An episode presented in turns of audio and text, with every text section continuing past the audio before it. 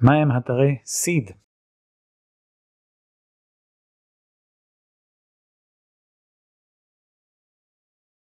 אז אתרי סיד בעברית זרע, זה נשמע פחות טוב.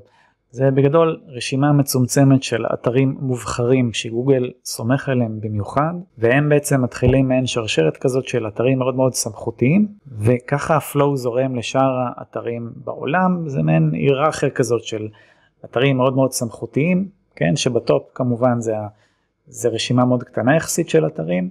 עכשיו זה כמו נגיד רשימת האנשים העשירים בעולם, אז מיליארדרים אין הרבה יחסית, יש אולי איזה אלפיים ומשהו בעולם, מולטי מיליונרים יש הרבה יותר, מיליונרים יש ממש הרבה יותר, וכל השאר זה אנשים רגילים, שזה כמובן המסה הגדולה של האנשים.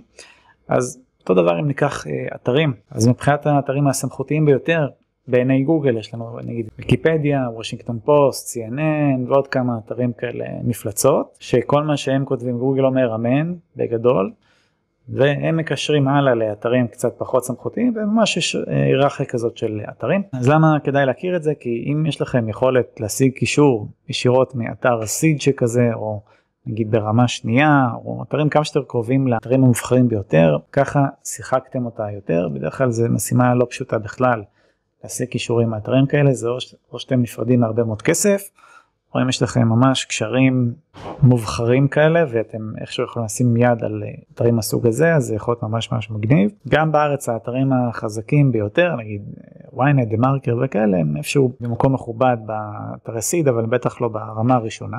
אבל זה ככה אולי פותח קצת כיוון מחשבה לגבי קישורים חזקים. שיהיה בהצלחה.